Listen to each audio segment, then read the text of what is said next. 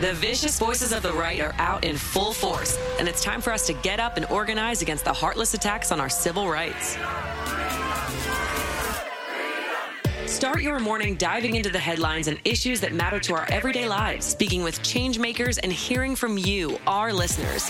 Hear your host, Zerlina Maxwell, break down the top news, push for solutions from officials who represent us, and call out the misinformation and hypocrisy that surrounds us. Plus, the engaging stories that keep you energized. Get your morning boost of politics, culture, and everything you need to start your day. It's always darkest before the dawn, but the dawn is here shining a light on the ruthless forces across the aisle and rising for a brighter future for all of us. This is Mornings with Zerlina. Welcome back to Mornings with Zerlina. I'm Zerlina Maxwell. Joining us on the phone to break down the Dobbs decision is Imani Gandhi from Rewire News. Good morning. How are you? Good morning. Uh, I'm exhausted. yeah, I, I, I feel I feel the same way. Exhausted on a lot of levels. It's like exhausted down to like my fibers, um, like whatever mm-hmm. you know, the my cells, cellular the fibril- yeah. cellular level. That's it. Um, so I want to just start actually by talking about how close this decision was to the draft opinion. That's actually my first question: is was the decision that we actually got on Friday the same as the draft opinion? It was written by Alito. Um, um, but that was my first question. Yeah, I mean, I haven't gone through and done like a red line, you know, a word for word, but it's mostly the same. Yeah. Certainly, the the the the the thrust of it is the same. It's about as mean spirited as the draft was. Um, it's about as ungrounded in facts and law as the draft was. So I think it's pretty it's pretty much the same. The only the, the big difference that I found in reading the opinion, I haven't even finished reading it yet because you know, it's very long. 200. It's very, it's very long. long. And the it's date that the court tells you that you're yeah. not a real person is not exactly the time you want yeah. to sit down and read why. Yeah. it's like exactly um, how you want to spend your weekend in the summer. Exactly. So I read Sonia Sotomayor's dissent first, and I've already read that twice. And that's where I that that's what I'm going to tell people that they should read if they want to know where we're going. If we want mm. to know what the rule of law is supposed to be, and that's not even from the standpoint of someone who supports abortion rights and who believes that abortion is a human right, but just from a on a from a legal analysis standpoint, there was no reason for the court to have done what it did. From I mean, they they took they answered a question that wasn't asked in the petition for cert, right? We have to remember that when Mississippi right. filed its cert petition, it only asked whether or not its 15 week ban was constitutional under current law. And at the time, that current law was Roe and Casey.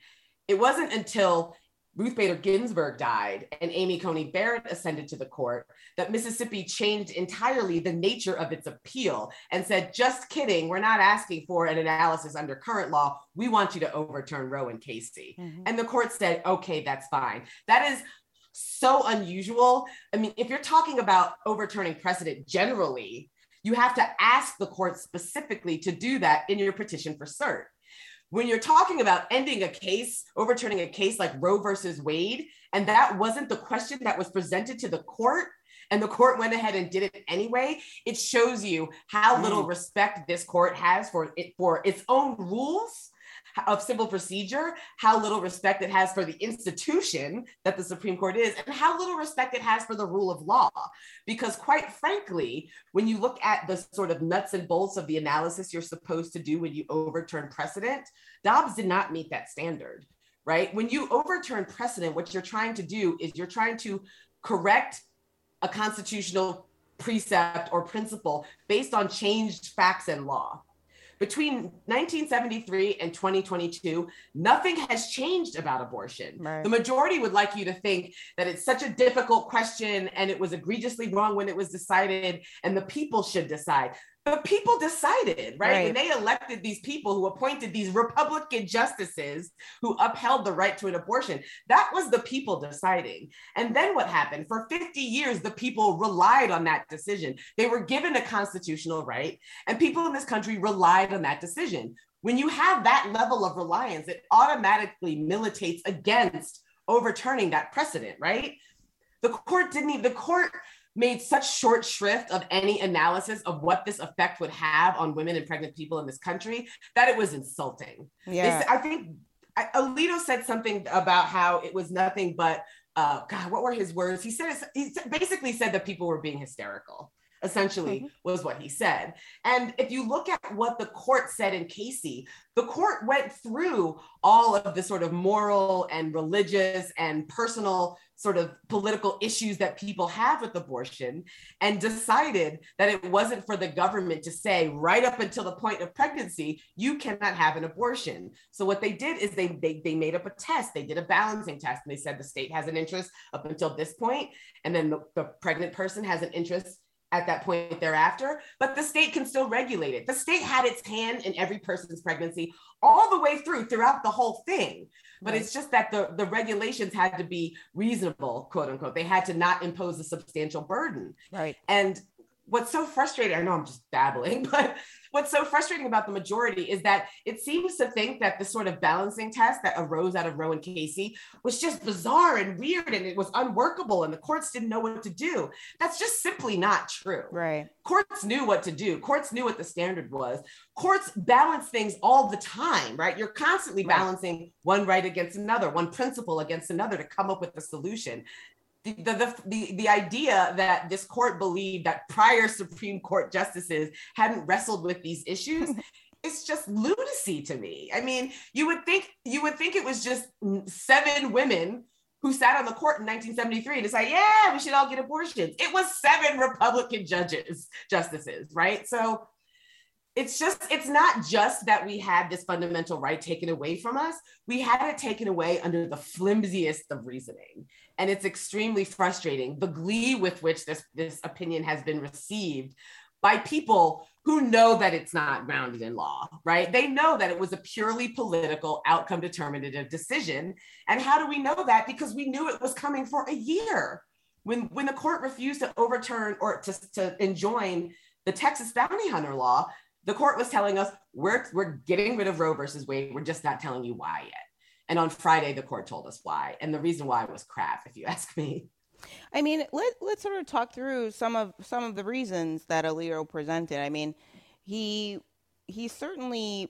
I mean, in the draft opinion, one of the things that stood out to me is, you know, they sort of work from the premise that like abortion is bad that like it's this horrible thing and everybody's in agreement that this is this like very distasteful horrible thing and and we're going to work from there. And i just like that's not that's not where we start.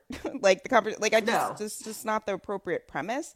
So can you talk about he starts from that premise and where does he go? I mean how does he get us to half of the population is not aren't full people? I well, I mean, through nonsense, essentially, right? I mean, if you read Sonia Sotomayor's opinion, it's just so great the way that she just she just knocks down all of the arguments that everyone in the majority made. I mean, just then also Kavanaugh's concurrence, but essentially, you know, Alito wants to Alito wants to look at what the rights what rights existed in 1868, which, as you and I know, is ridiculous, right? Because you know the Constitution and even the amendments to the Constitution, like we can't we can't look at a document that was created by slavers, by people who thought owning owning people was a good thing to do, and expect those people to have predicted what our rights should have been for hundreds of years in the future. That's a, that's an absurd proposition. But even if you take Alito at his word that we need to focus on these historical traditions and going back to when the 14th Amendment was enacted, however many states he says, a third or 33 or what, what have you, states had criminalized abortion, that's not really true in this entirety. There were some states that had criminalized abortion up to the point of quickening. There were other states that criminalized the methods of abortion that were being used, but there really wasn't this moral sort of outrage over the question of abortion the way there is now. It just simply, frankly, men didn't care right? It was lady business. Men didn't decide they can't decided they care about, you know, lady business until, you know, the 19th century when doctors thought, hey, wait a minute, this is big business. And we're letting these witch doctor woo-woo women take care of themselves. And that can't be. So we need to step in. So this idea that there were you know, that there was an active quote unquote pro-life community in the 19th century is just patently absurd. Um, but even if that, even if that weren't the case, you know his there the originalism of the of the conservatives on the court is so flimsy that it allowed them to say on what thursday that issues that these sorts of constitutional issues cannot be left up to states to decide. And there, therefore we have to uh, overturn new york's gun regulations to friday saying that these sorts of constitutional issues have to be sent back to the states right. and the federal government can't decide. So which is it it cannot be both. Right. No, it really uh, can't be both. That was that was it can't. Kind of it the, can't be both. The ultimate insult was right the day before. Um, I mean, it's just like really, you guys have to drop the decision the day before, just to make it right. make it really clear um, that you have no um, consistency in your logic. One of the other things that I I, I think a lot about is why um, why they can base their their argument in textualism, um, which I don't think is a thing. Like I, I, I, I, really, as a black woman, have a, a trouble with this idea that I'm supposed to abide by the original text of a document that clearly was not written. It's like it's like, like ten pages. Of course, it couldn't. Yeah. It wasn't supposed to apply 300 years later exactly the words that they wrote down. That was the whole point. They had a whole debate over what to put in the 10 pages because they understood that it was going to live longer.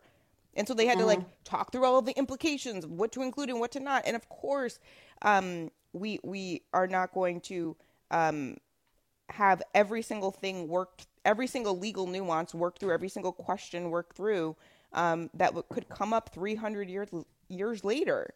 Um, that right. wouldn't make sense. that doesn't make sense. That's why I reject it full, like full stop.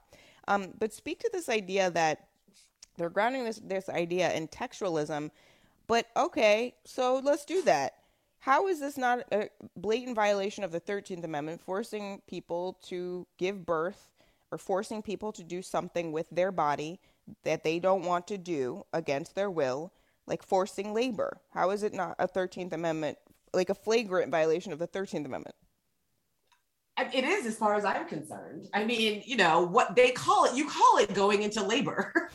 you know, it's, it's, the word is right there. The text is right there. So yeah, I, this I, I, again, you know, there's a slight difference between originalism and textualism, which is why conservative constitutional, you know, jurisprudence is so frustrating because they talk about textualism primarily when it comes to yes reading the text of the constitution but also when it comes to just reading statutes or amendments. Right. they want to hew very closely to the text. They don't want to stray too far away from it unless they don't like the statute right. in which case then they have to go and they have to go into you know the congressional record and figure out what people what the senators were saying in 1868 i mean the the, the game is it's outcome determinative. And you can throw around words like originalism and textualism and pretend as if they are principles to which you to which you uh, principles that you hold.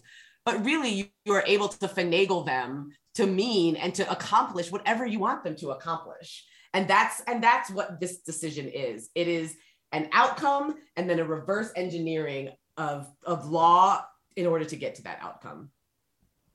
So let's talk about the dissent. No before we go to the dissent, because we already sort of mentioned it, let's talk about Clarence Thomas's concurring opinion. Let's go in order.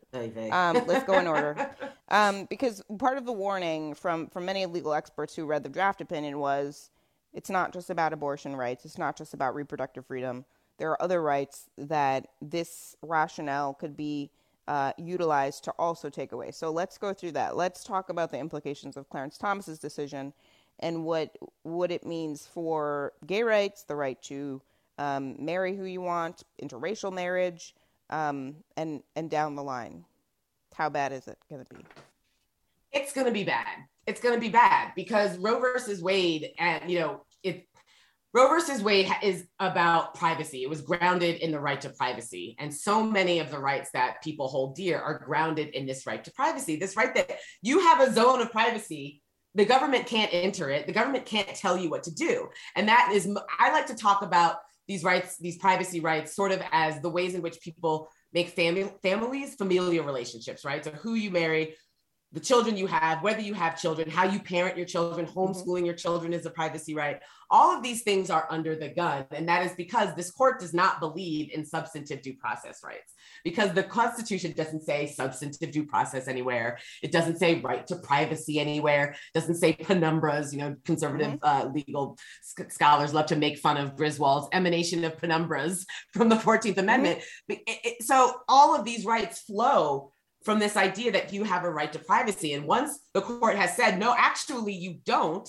your body belongs to the state, at least for these nine or 10 months, then all of the decisions that flow from that are at risk. And that means Obergefell, same sex marriage. That means Griswold v. Connecticut, um, birth control for married people. That means Eisenstadt v. Baird, birth control for single people. And while Thomas didn't mention Loving v. Virginia because, you know, he's in an interracial marriage himself, there are Republican po- politicians who have who have called for that, who have raised that specter. So and what's also interesting, and what Sonia Sotomayor was really great about pointing out, is that the majority kept trying to say, oh, you know, what we're saying here doesn't have anything to do with any of the associated rights, the quote unquote associated rights, meaning same sex marriage, interracial marriage, contraception, etc. And then here comes Clarence Thomas with his concurrence saying, no, wait a minute, no, we are saying something about this, right? Oh, wait, I'm losing your sound. You're walking away. It sounds like you're walking oh, away from me. I no, it's okay. Water. oh no, it's okay. Get water. We need water. you hydrated. right. So so the majority says, you know, we're not going to go after these associated rights. And then in his concurrence, Thomas says, no, no, we are actually going after these associated rights. Same-sex marriage, contraception. He doesn't mention interracial marriage. But what's interesting about his opinion is that he, you know, there's a there's a wedge in this coalition of six, right? Mm. Because there are some some of the conservatives just wanted to get rid of abortion, but they know that it's not popular. And I don't think they're really sort of gunning for Griswold con- contraception and same sex marriage the way Thomas is. Or maybe they are, but they're just willing to hold their cards a little bit closer to the chest. Thomas is not. He's not messing around. He's outright saying essentially nobody should have rights except for the rights that people had in the 19th century. And for that sort of sentiment to come from a Black man is just wild to me. Um, but yeah, his opinion is really dangerous. And if you want to know where conservatives want to go, that's where they want to go. You know, with Thomas and his wife, who happens to be the 10th justice, you know, this is their plan for this country. I mean, what's scary about it is thinking about the fact that, um, you know, we're currently, I mean, last up to last week, we were learning about the president's attempted coup to overturn the election in 2020, of which one of the justices in this majority opinion's wife might have participated allegedly and right. these are the people that are taking away rights i mean like it just feels the legitimacy of the whole thing just feels doesn't feel legitimate that's what i'm saying yeah, it yeah. doesn't feel I mean, like this is it shouldn't it, it, it feels fundamentally wrong that clarence thomas and brett kavanaugh who have credibly been accused of sexual assault or at least violating the bodily autonomy of another person, the dignity of another person, credibly accused, they're the ones making the decision about my bodily autonomy now. Yeah, absolutely. And they're doing it in the most disingenuous ways, right? Brett, I mean, as as loathsome as Thomas is, at least Thomas is upfront about what he wants to do and where he wants this country to go. And he has been so for decades. Brett Kavanaugh is a worm. He actually had the nerve to suggest in his concurrence that, we, quote unquote, returning this issue to the states is a position of neutrality. But as Sonia Sotomayor pointed out in her dissent, that's absolute nonsense. There's no neutral principle here. Removing a fundamental right from an entire, from half the population of this country is not a reset right? You're not resetting the board so that you can then move forward with whatever abortion rights you want to. You have removed a fundamental right. You have upended the board. And by trying to couch it as something that was just a neutral proposition, it's really devious and nefarious in a way that I think only Brett Kavanaugh knows how to be. Because the mm. man is not particularly smart. So he's just out there trying to pave this middle road for himself. I really do think he's trying to make it seem as if he's going to be the next Anthony Kennedy or something, but he's not smart enough to be number one. And number two, removing a fundamental right from a person is not a neutral proposition. That's an aggressive proposition. And I just, it's just hard to read, you know, the words of, as you said, the words of two men who've been credibly accused of sexual assault, and they're telling you know, rape victims and incest victims and children. You know, the American Pediatric Society or whatever that organization is had to come out with a statement about what pregnancy to children does, about what it does to children when you force them to give birth. That's where we are.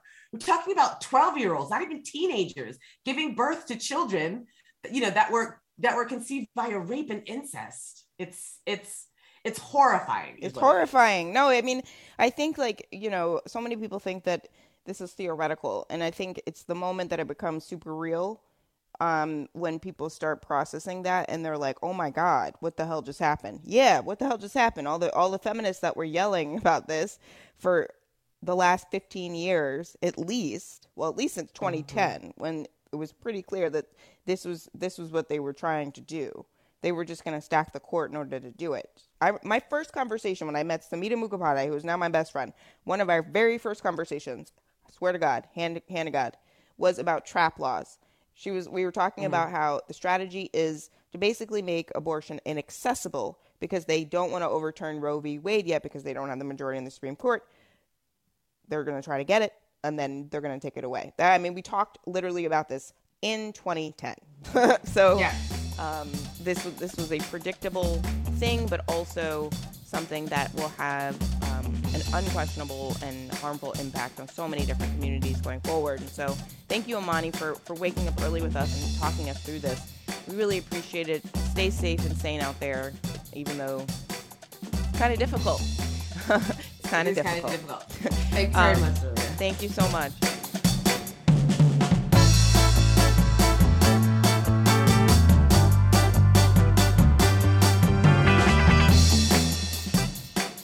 Thanks for listening to Mornings with Zerlina. Check in for new episodes every weekday.